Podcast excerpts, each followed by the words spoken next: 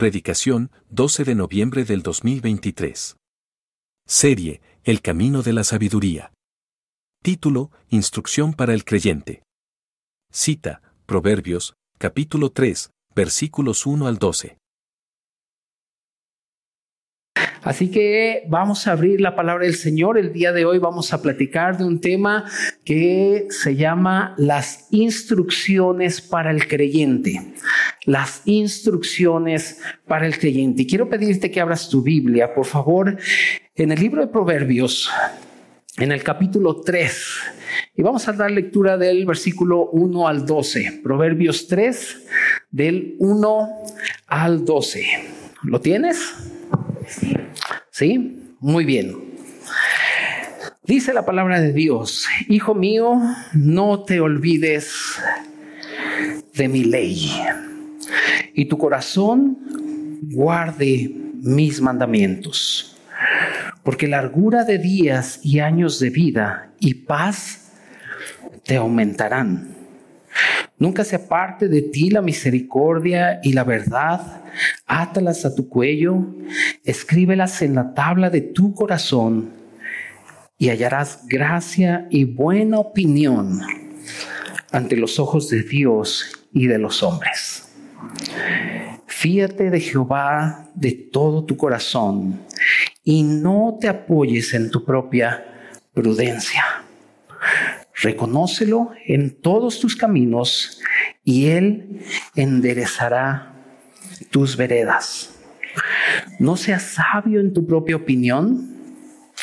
Teme a Jehová y apártate del mal, porque será medicina a tu cuerpo y refrigerio para tus huesos. Honra a Jehová con tus bienes y con las primicias de todos tus frutos, y serán llenos tus graneros con abundancia y tus lagares rebosarán de mosto.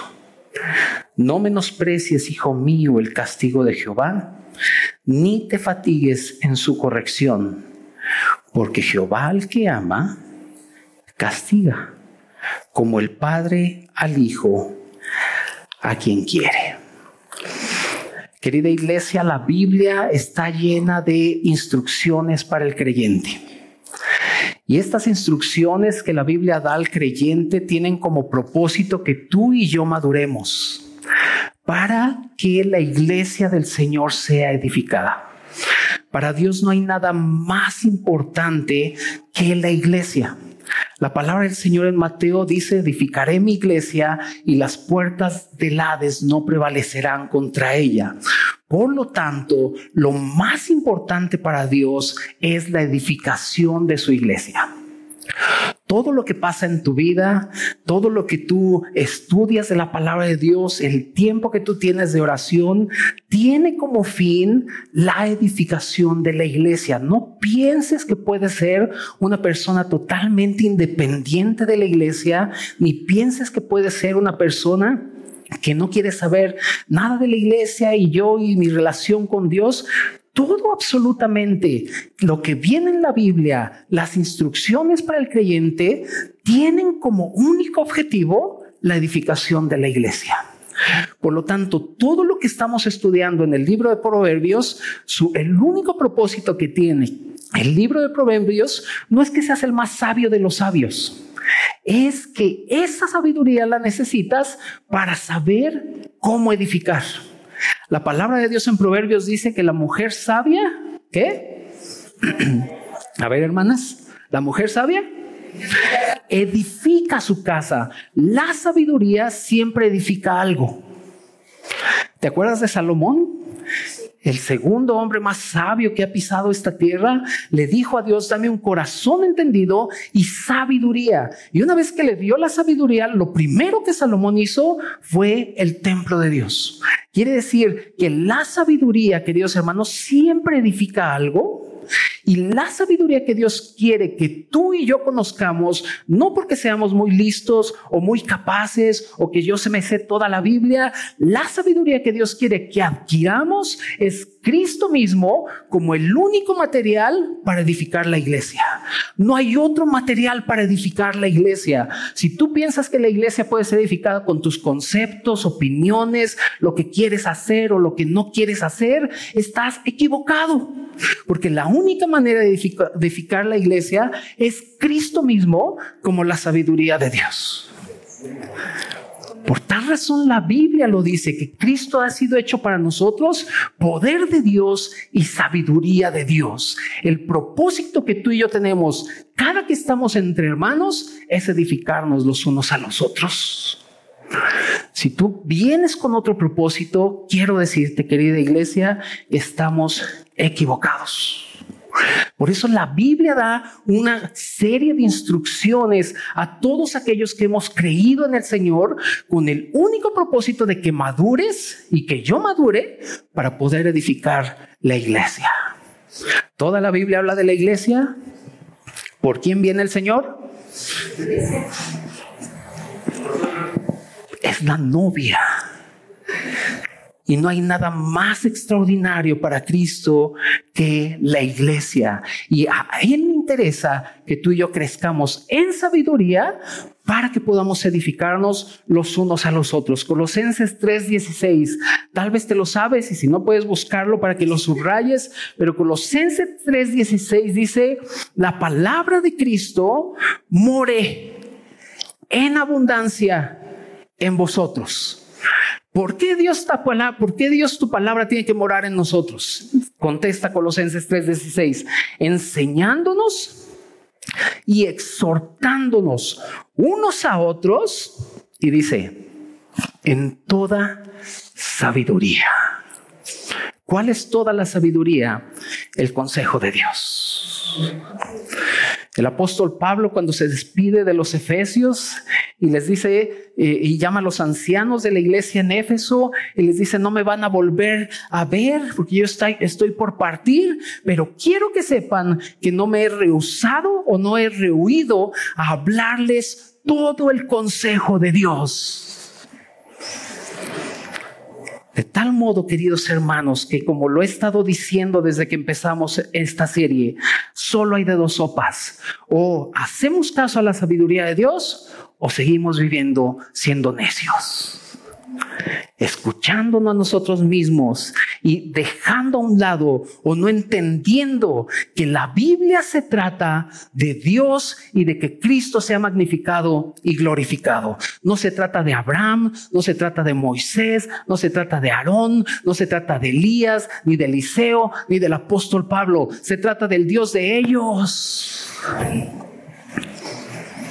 Y cuando nosotros entendemos eso, inmediatamente, en cierta desesperación, vamos a decir, Señor, necesitamos tu consejo.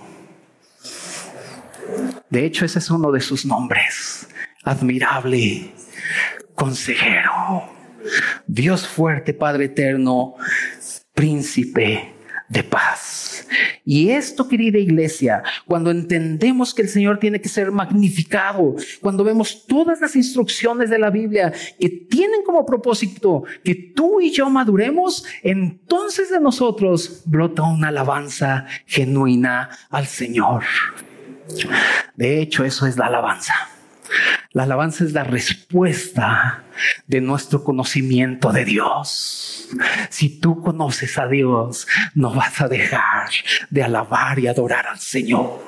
Y eso lo podemos encontrar en la Biblia. El apóstol Pablo estaba escribiendo el capítulo 11, hablando del remanente de Israel, hablando grandes misterios. Y entonces ahí en Romanos 11, 33 al 35, de pronto el apóstol Pablo irrumpe en una adoración cuando se dio cuenta todo lo que estaba escribiendo y la grandeza de Dios. Dice, oh profundidad de las riquezas, de la sabiduría y de la ciencia de Dios. Hermanos, así debe ser tu estudio de la palabra. Tú no puedes leer la Biblia sin expresarle alabanzas a Dios. Estás leyendo y debes irrumpir en adoración y decirle, grande eres tú, oh Dios. qué palabras tan sabias y tan sublimes y profundas tú nos has revelado. Hermanos, ¿no les da gusto que el misterio que había estado escondido por los siglos de los siglos nos ha sido dado a conocer? ¿Cuál es ese misterio? Cristo en nosotros, la esperanza de gloria. ¿Cómo no podemos irrumpir en alabanza? Cuando tenemos un libro tan sabio y unas palabras tan sublimes y una serie de instrucciones que se le dan al creyente para que el creyente madure y pueda caminar. Oh, hermanos, ahora podemos cumplir lo que este libro pide. ¿Por qué? Porque Cristo está en nosotros. Así que querida iglesia, no podemos olvidar que el fin de todo lo que estamos viendo, el fin de la sabiduría que Dios quiere que adquiramos es la edificación de la iglesia. Y vamos a hacer va a haber una serie de instrucciones para el creyente que muchas veces podemos llegar a olvidar. Así que hermanos, Dios nos ha dejado hermosas instrucciones. Y estas instrucciones no son gravosas. Aquel que diga, no, es que qué difícil, no, la palabra de Dios en primera de Juan dice que los mandamientos de Dios no son gravosos. ¿Por qué no son gravosos? Porque ya estamos equipados para poderlos llevar a cabo. Es que yo no puedo amar al hermano, ¿no? ¿Por qué no? No lo puedo perdonar, eso es imperdonable. Cálmate, telenovela de El canal de las estrellas. Tenemos al Espíritu de Dios que nos capacita para ir adelante y para expresar todo lo que Cristo es. Así que hermanos, Dios nos ha dejado hermosas instrucciones, las cuales no son gravosas. Por lo tanto, y vamos con nuestro primer punto para todos aquellos que están apuntando, por lo tanto, las primeras instrucciones que Proverbios nos da es, no olvides el hablar de Dios y fíate de Él. Y fíate de Él. No olvides el hablar de Dios y fíate de Él. Vamos a leer el versículo 1 al 5. Hijo mío, no te olvides de mi ley y tu corazón guarde mis mandamientos, porque largura de días y años de vida y paz te aumentarán Nunca se aparten de ti la misericordia y la verdad, átalas a tu cuello. Escríbelas en la tabla de tu corazón y hallarás gracia y buena opinión ante los ojos de Dios y de los hombres. Fíate de Jehová de todo tu corazón y no te apoyes en tu propia prudencia. ¿Por qué Dios nos pide esto? ¿Por qué Dios nos está diciendo, no te olvides de mi ley? Hermanos, en primer lugar, debemos tener mucha claridad que Él es Dios. Y cuando nosotros tenemos la claridad de que Él es Dios, entendemos entonces claramente que su consejo es verdadero.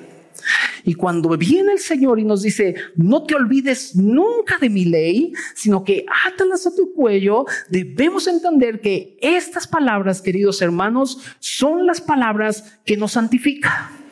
El Señor Jesucristo dijo, tu palabra es verdad, Padre, santifícalos en tu verdad. Y este asunto de ser santificados, querida iglesia, es un asunto simple y sencillamente de vivir de manera diferente. Cuando el Señor habla a Josué, ahí en Josué 1.9, te lo sabes, dice la Biblia que le dijo, mira que te mando que te esfuerces y seas valiente para que le des en la torre a todos tus enemigos. Dice así.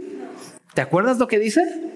Mira que te mando que te esfuerces y seas valiente para que le digas a tu vecino lo que tiene que oír que vea que tú eres de un carácter bien fuerte y que con los hijos de Dios nadie se mete.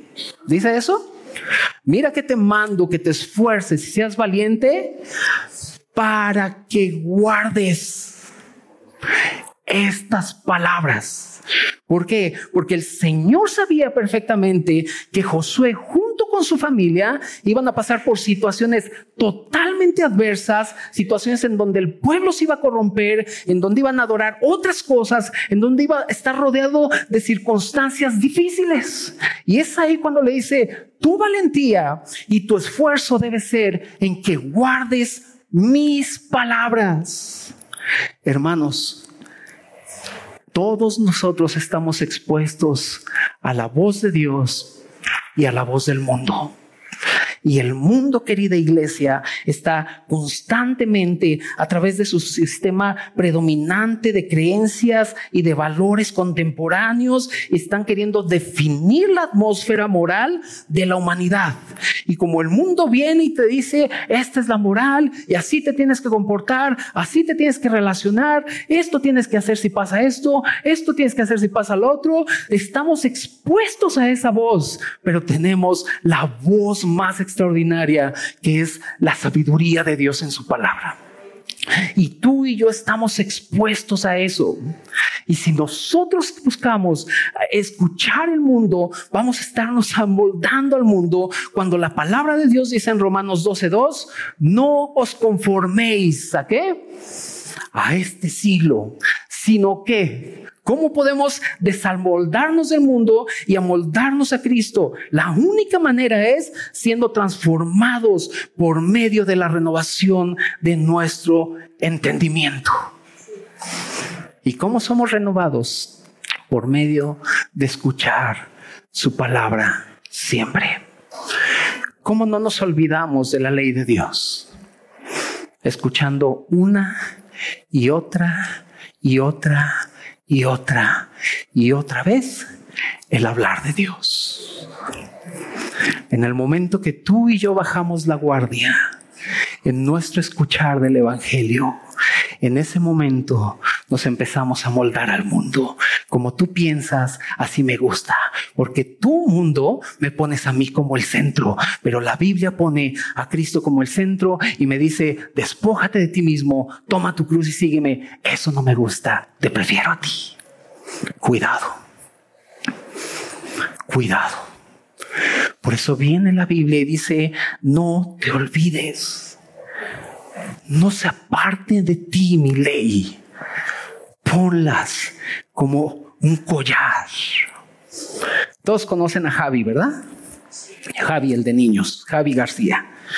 Bueno, él tiene muchas virtudes, pero una de ellas es que él nunca se olvida sus llaves. Yo siempre olvido mis llaves en todos lados. Y cuando venimos al local siempre ando, ¿dónde dejé mis llaves? Mis llaves en el carro. Pero él no. ¿Por qué él no? Porque siempre trae un cordoncito. Lo han visto, ¿verdad? con todas, parece conserje Javi, pero trae con todas sus llaves y nunca se le olvidan.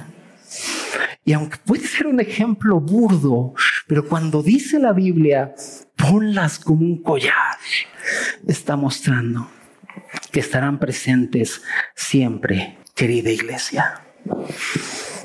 Dice Proverbios, nunca se parte de ti la misericordia y la verdad. Átalas a tu cuello, escríbelas en la tabla de tu corazón. ¿Por qué necesitamos estar escuchando la palabra de Dios?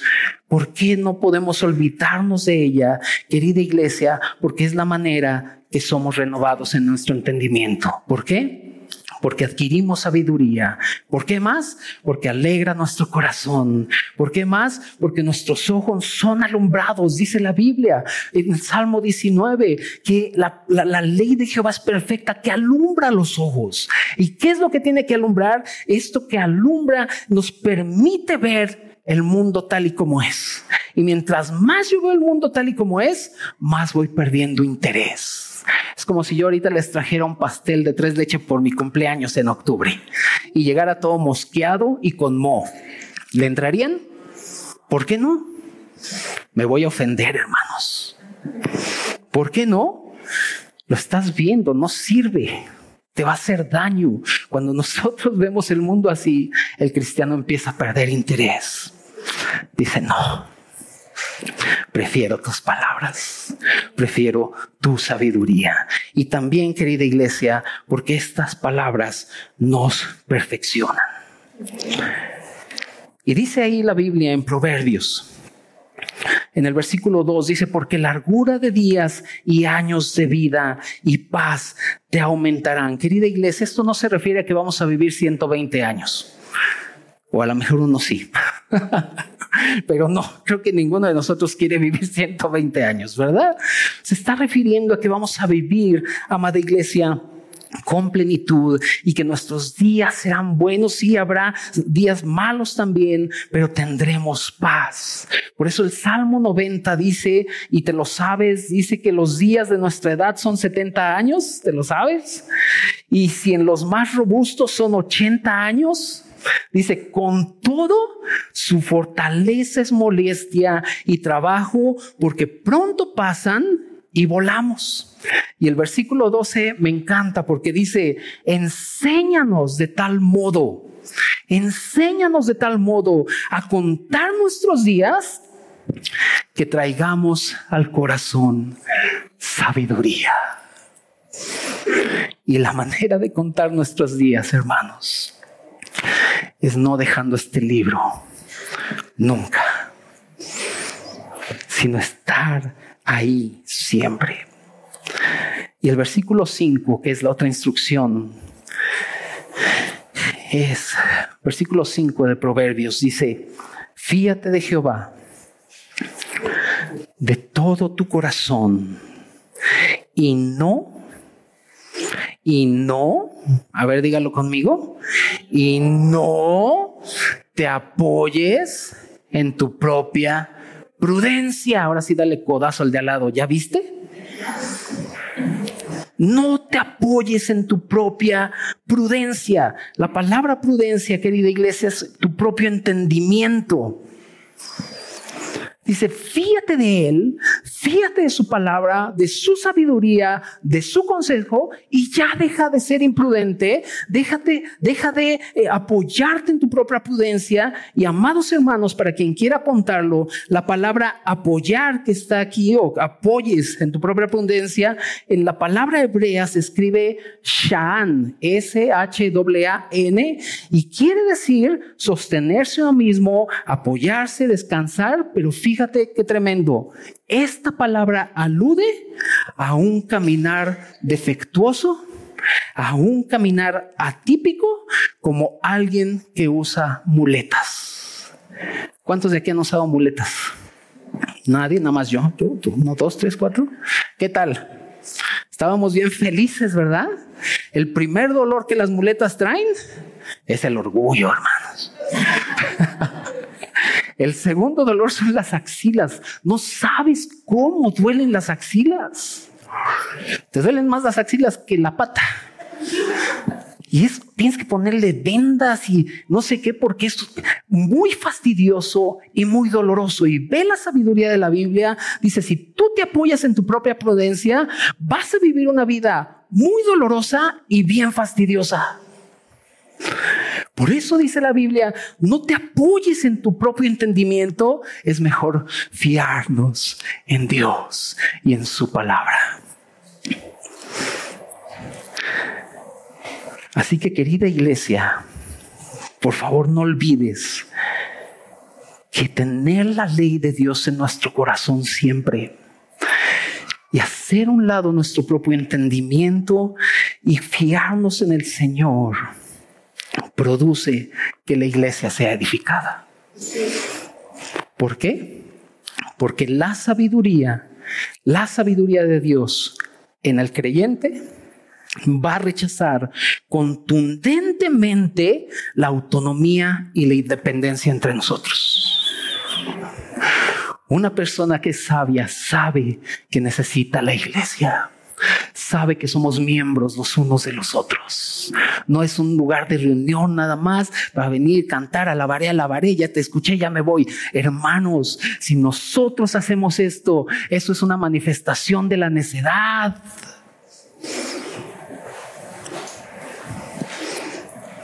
La sabiduría rechaza contundentemente, querida iglesia, eh, la autonomía y ama la soberanía de Dios y el hablar de Dios, pues sabe perfectamente que Cristo tiene que ser magnificado entre nosotros.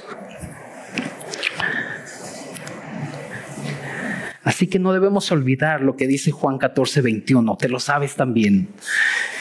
El que tiene mis mandamientos y los guarda, ese es el que me ama. Ay, hermanos, ¿cuántos de aquí aman al Señor? Ocho. Bueno, vamos a cambiar el tema, vamos a hablar del Evangelio del Señor. Todos amamos al Señor, por lo tanto debemos guardar sus mandamientos. Y me encanta porque dice, y el que me ama será amado por mi Padre, y yo le amaré, y ve, y me manifestaré a Él. Oh, hermanos, este Cristo es el Cristo manifestado que nos ha dado a conocer a Dios. Así que, amada iglesia, tenemos estas primeras instrucciones de no olvidar su hablar y fiarnos en Él, hacer a un lado nuestro propio entendimiento y buscar siempre el consejo de Dios. Pero también, hermanos, tenemos los siguientes mandamientos o instrucciones para el creyente y es nuestro punto dos y es reconócelo, teme y honralo. Reconócelo, teme y honralo. Vamos a Proverbios 3, versículos del 6 al 10. Dice la Biblia, reconócelo los domingos en Harvest, nada más. Dice, ¿cómo dice? Ay, me oía Luis Miguel. ¿Cómo dice? Y ustedes se gritado, uh". ¿cómo dice? dice, reconócelo en todos tus caminos y Él enderezará su senda. Ya me van a decir el pastor Sol, por favor, de aquí en adelante. Dice, reconócelo en todos tus caminos y Él enderezará tus veredas. No seas, a ver otra vez ustedes, no seas sabio en tu propia opinión. Teme a Jehová y apártate del mal porque será medicina tu cuerpo y refrigerio para tus huesos. Honra a Jehová con tus bienes y con las primicias de todos tus frutos, y serán llenos tus graneros con abundancia, y tus lagares rebosarán de mosto. Dice la Biblia, reconoce al Señor en todos tus caminos. Hermanos, debemos reconocer que todos, en todos nuestros caminos a la hermosa persona de Cristo. No importa qué clase de camino estés atravesando en este momento. Si es un camino de paz, de tranquilidad, o es un camino con, mucha oscuridad, o con muchos, muchos, eh, eh, eh obstáculos, no importa el camino en el cual tú estés avanzando el día de hoy, tienes que reconocer o tenemos que reconocer a Dios siempre. Y eso lo podemos encontrar en la Biblia con todos los hombres y mujeres que el Señor utilizó. Vemos a un Noé que después de haber pasado tanto tiempo ahí en el arca, cuando bajaron las aguas y él descendió, lo primero que hizo fue honrar a Dios y adorarlo. Vemos a un Abraham que después de que iba a acabar con su hijo, después honró y adoró al Señor reconociéndolo en sus caminos. Vemos al siervo de Abraham que cuando fue a buscar a Rebeca para Isaac, después de un largo camino que él llevó, él adoró al Señor, levantó un altar reconociendo en todos los caminos a Dios. Vemos a un David que después de que su hijo se, se, sublema contra él, Vemos a un David que se postra y que adora al Señor. Y ahí está el Salmo 3, que todos lo sabemos. Y el Salmo 3 es cuando eh, David está siendo perseguido por su hijo Absalón. Un Absalón que era una fichita. Un tipo que dice la Biblia que era muy guapo, que, que era perfecto desde los pies a la cabeza, pero tenía un corazón totalmente rebelde. Y le dijo a su papá, papá, voy sobre ti, te voy a matar, voy a acabar con todos los hombres que también te siguen. Y cuando David escucha eso, David se postra. Y David en ese, ojalá lo puedas leer, ahí en segunda de Samuel, dice que David tenía un consejero que se llamaba Itofel, que era uno de sus mejores amigos.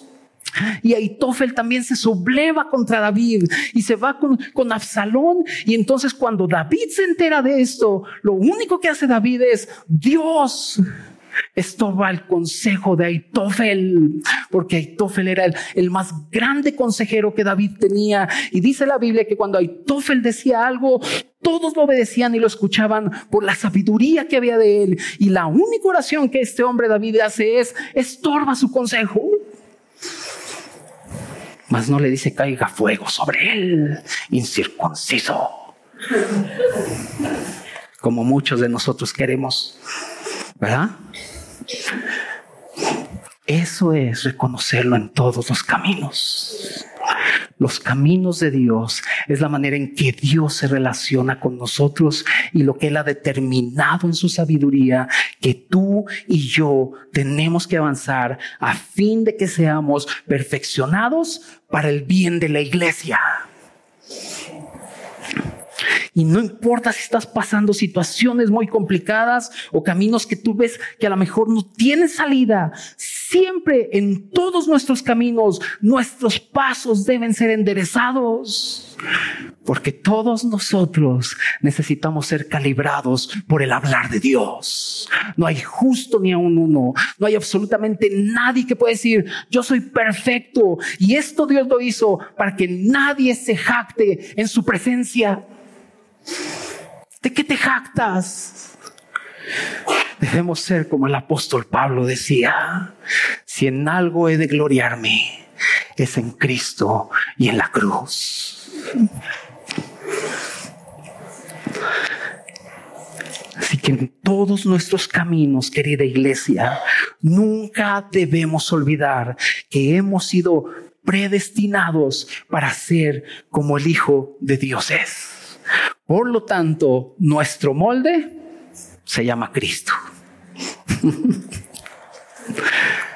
Por eso necesitamos ser calibrados cada día, reconociéndolo en todos nuestros caminos, para que enderece nuestras veredas.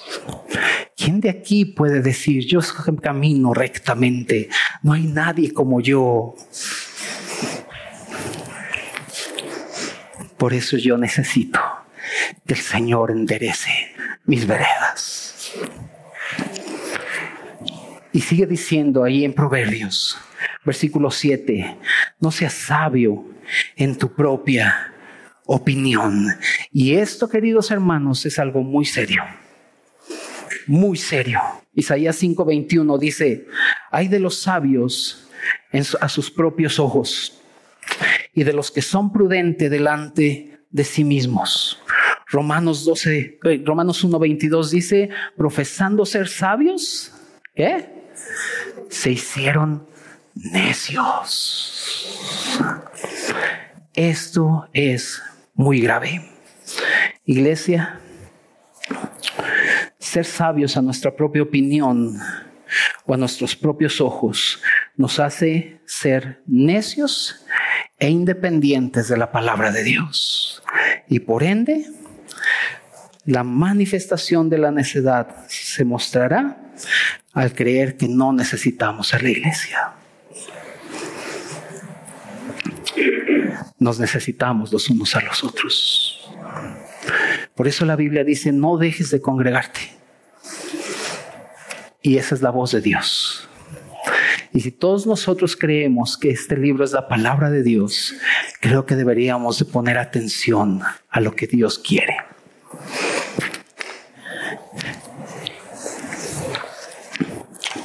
Y el versículo 8, ahí en Proverbios,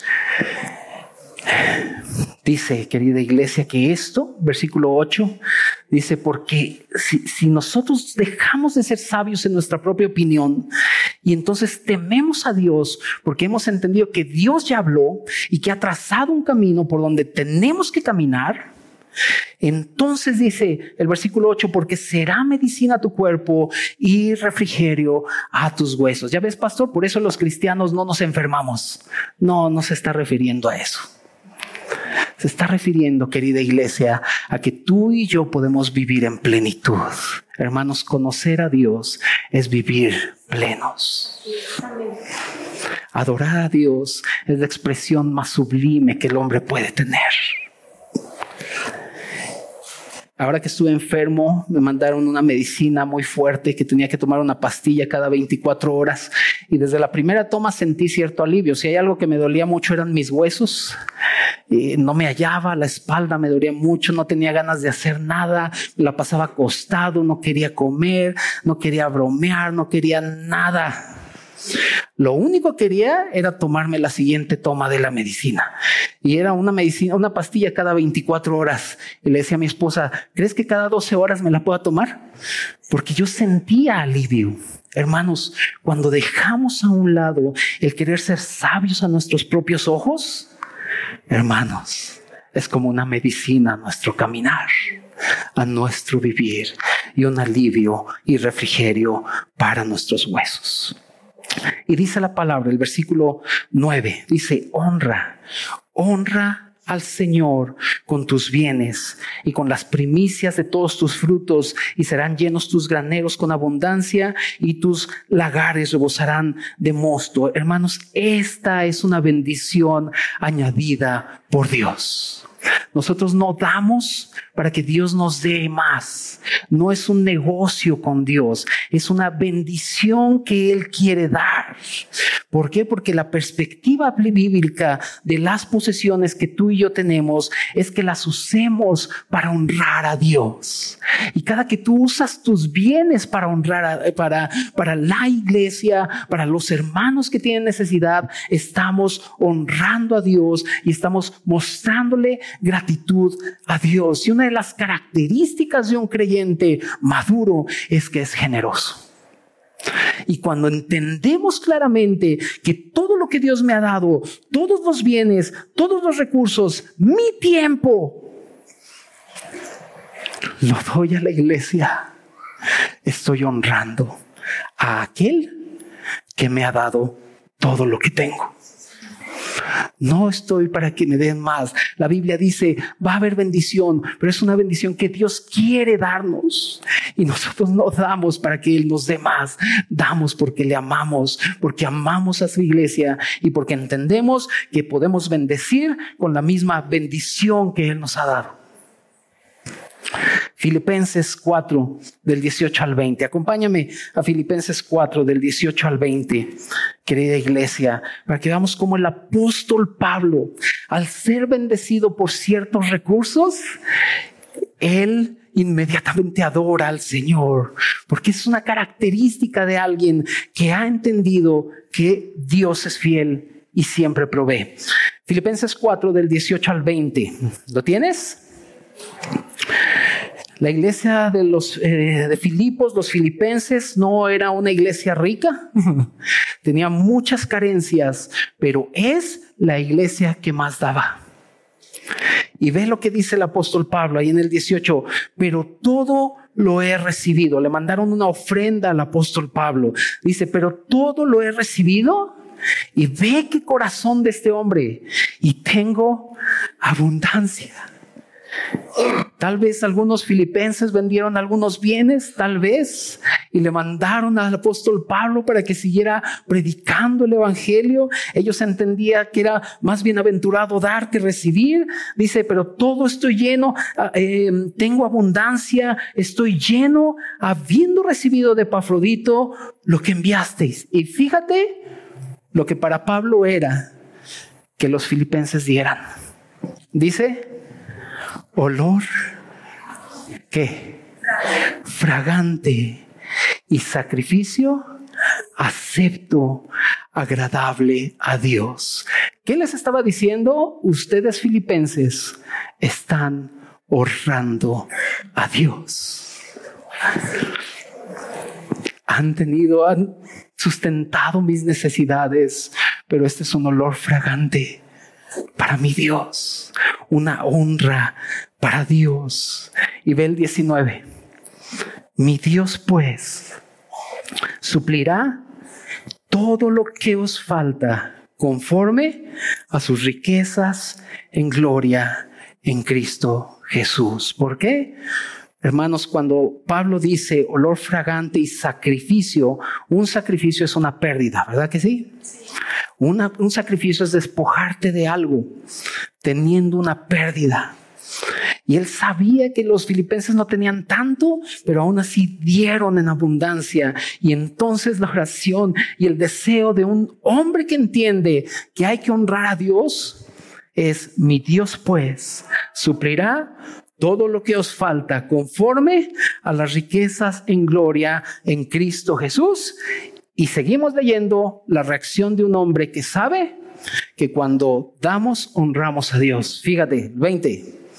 Al Dios y Padre, al Dios y Padre nuestro, sea gloria por los siglos de los siglos. Amén un hombre que sabía que la fidelidad de Dios siempre suple para nuestras necesidades. Así que de esta manera también honramos al Señor con nuestros bienes y con nuestro tiempo. Así que hermanos, vamos al último y tercer punto. Espero no tardarme más, ya se me acabó el tiempo, pero nada más 45 minutos. Hermanos, ya vimos estas instrucciones y ahora la siguiente instrucción para el creyente en el punto número tres es no menosprecies y no te fatigues. Vamos a Proverbios, por favor, nuevamente, versículos 11 y 12. Proverbios 3, versículos 11 y 12. ¿Listos? Para que lo pongas con rojo, verde, azul y lo subrayes muy bien, porque aquí es cuando el creyente se desespera, se desanima, se enoja y hace berrinches. Dice, no menosprecies, hijo mío, a ver ustedes, el castigo de Jehová. Ni te fatigues en su corrección, porque Jehová al que ama castiga como el Padre al Hijo a quien quiere. ¿Qué debe de esperar una persona después de que salva? Miren, hermanos, no hay que dar falsas esperanzas. Pero después de que una persona es salva y somos hijos de Dios, lo que se viene es la disciplina de Dios. la disciplina de Dios. Y Dios va a disciplinarnos a través de su palabra, a través de otro hermano o a través de ciertas circunstancias. El punto aquí es que está diciendo no menosprecies o no le des un valor menor a la disciplina de Dios en tu vida, porque cuando Dios nos disciplina hay gran ganancia para nosotros. De hecho, Hebreos 12 lo dice que Él disciplina a sus hijos. Y si nos dejara sin disciplina, no seríamos hijos, sino bastardos. Por lo tanto, querida iglesia, cuando viene Proverbios y dice, no menosprecies la disciplina y no te fatigues en la disciplina de Dios, quiere decir que el creyente debe de, identificar inmediatamente que a través de las circunstancias y otras personas y por medio de la palabra de Dios, tiene que ser disciplinado para desarrollar un carácter santo. Y cuando nosotros la menospreciamos o nos fatigamos y nos emberrichamos y decimos, no, ¿para qué estos problemas? Si yo estaba re bien con Dios y mira, eh, yo leía la Biblia siempre y servía en la iglesia y mira lo que me está viniendo, ya no quiero ser cristiano, adiós, fuchi popó. Hermanos, nos estamos fatigando creyendo que el camino del Señor es todo dulzura y tenemos ahí el Evangelio de Winnie Pooh. Ay, todo dulzura y todo amor. Y cuando vienen los problemas, rechazamos y no entendemos que Dios nos está disciplinando. Vamos a Hebreos 12, por favor, porque Hebreos 12 menciona lo que acabamos de leer en Proverbios. Hebreos 12. Hebreos 12, capítulos del 4 al 11. ¿Lo tienen?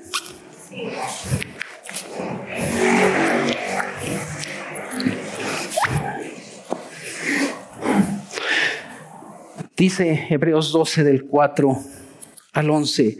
Dice, porque aún no habéis resistido hasta la sangre combatiendo contra el pecado. Ninguno de nosotros ha resistido o ninguno de nosotros ha resistido hasta la sangre, eso solamente Cristo lo hizo cuando combatió con el pecado. Y tú sabes cómo le fue a nuestro querido Señor. Versículo 5, y habéis, fíjate lo que dice, y habéis ya olvidado la exhortación que como a hijos se os dirige diciendo, y aquí cita Proverbios, lo que acabamos de leer, hijo mío, ¿qué dice? No menosprecies la disciplina del Señor, ni desmayes cuando eres reprendido por Él, porque el Señor al que ama disciplina y azota a todos los que recibe por hijo. Si soportáis la disciplina, Dios os trata como a hijos, porque ¿qué hijo es aquel a quien el Padre no disciplina? Pero si se os deja sin disciplina, de la cual todos han sido partícipes, entonces sois bastardos y no hijos. ¿Cuántos hijos de Dios hay aquí? Dile al de al lado, prepárate, el Señor nos quiere disciplinar. Y hermanos, disciplinar no quiere decir que el Señor nos va a hacer sufrir mucho, no. Es como cuando tú disciplinas a tu hijo. Todos los que somos padres hemos disciplinado a nuestros hijos, ¿verdad? Y la disciplina a nuestros hijos es diario, ¿a poco no? Tiende tu cama, recoge tu calcetín, haz la tarea, ponte a estudiar y los niños dicen, ay ya, papá, por favor, lo siento, te estoy disciplinando. Porque queremos forjar en ellos ciertos principios. De la misma manera el Señor a sus hijos disciplina para forjar en ellos un carácter santo que exprese todo lo que Cristo es. Recuerda que la madurez es eso, la expresión de Cristo. Y si tú y yo queremos llegar a la madurez, sí tenemos que ser expuestos a las verdades, no debemos dejar a un lado el escuchar la palabra de Dios, no debemos dejar a un lado el servicio, pero también necesitamos que Dios nos discipline. ¿Cuántos de aquí hemos orado así? Señor, disciplina mi vida. No, ¿verdad?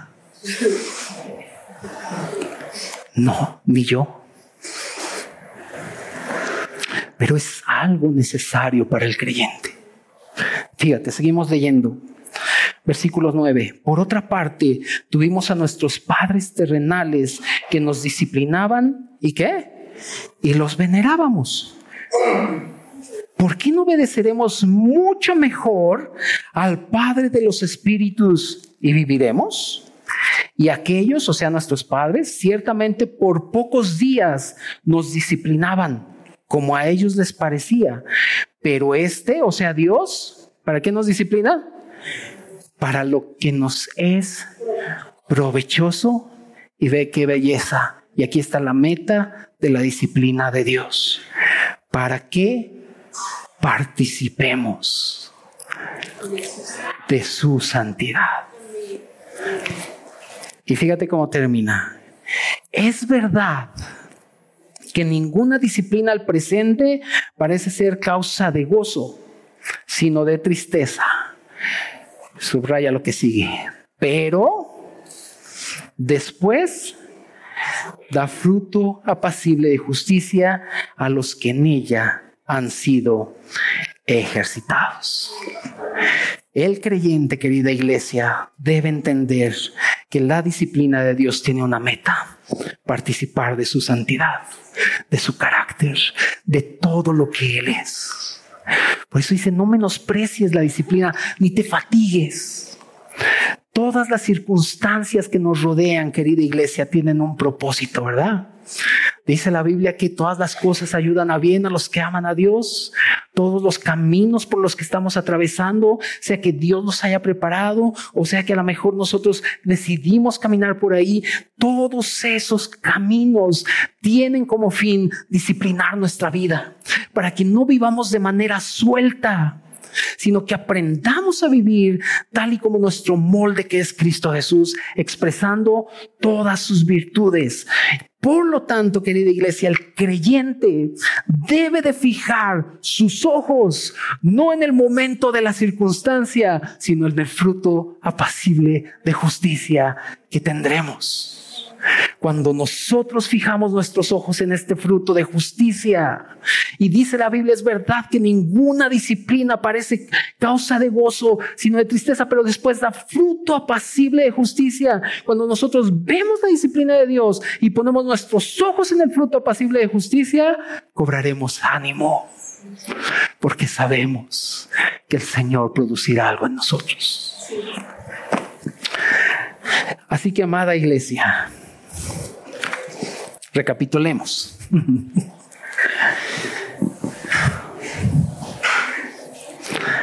Hay siete instrucciones que acabamos de ver. Por si no apuntaste nada con estas siete. es, número uno, no te olvides de la ley de Dios nunca. Número dos, fíate de Jehová de todo tu corazón y no te apoyes en tu propia prudencia. Número tres, reconócelo en todos tus caminos. Número cuatro, teme al Señor y no seas sabio en tu propia opinión. Número cinco, honralo con todo lo que tenemos.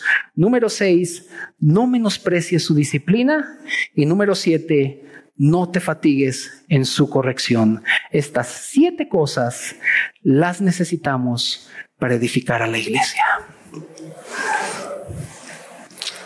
Ese es el punto. La edificación de la iglesia. Oremos, queridos hermanos, oremos. Padre, bendecimos tu precioso nombre y agradecemos porque nos has dejado la Biblia. Gracias que esta, este precioso libro, Señor, es esta brújula que el creyente necesita, Señor, para caminar de acuerdo a tu consejo, el cual es sabio, sublime y muy, muy glorioso y elevado, Señor. Ah, ahora entendemos lo que el apóstol Pedro decía, que tenemos, Señor, esta antorcha que brilla en la oscuridad, a la cual hacemos bien en estar atentos. Señor, ayúdanos a abrazar tu palabra siempre y a entender que no se trata de lo que nosotros creemos o de nuestra propia prudencia o nuestra supuesta sabiduría, sino se trata de lo que tú has hablado, lo que tú has dicho. Señor, este es el principio para que nosotros podamos madurar y que nos lleves adelante. Entender que tú eres Dios, que tú has hablado y que tú eres el Señor y tú obras como quieres obrar. Oh Señor, ayúdanos a siempre tener tu ley en nuestro cuello, como un collar, recordando todo lo que tú estás diciendo y recordando la invitación que siempre nos haces, el que tiene oídos para oír, oiga. Señor, ayúdanos y perdónanos si nos hemos apoyado en nuestra propia prudencia. Y esto ha traído aflicción a nuestras vidas. Señor, queremos que endereces nuestros caminos en pos de ti. Queremos ir en pos de ti y seguir al Cordero por donde quiera que va. Señor, mira que tu iglesia te necesita y necesita de todo tu consejo. Señor, en muchas ocasiones hemos querido actuar conforme nosotros o nuestra prudencia nos dicta, pero hoy nos rendimos a ti, Señor, y a tu palabra y a tu hablar, reconociendo, Señor, que para nosotros no hay un tesoro mayor que Cristo y su palabra. Señor, ayúdanos a que la iglesia sea edificada, a entender que todo lo que haces y lo que has hecho tiene como fin que tu iglesia sea edificada. Por favor, Señor. Te lo pedimos, Padre, en el dulce nombre de nuestro precioso Señor Jesucristo. Amén. Amén.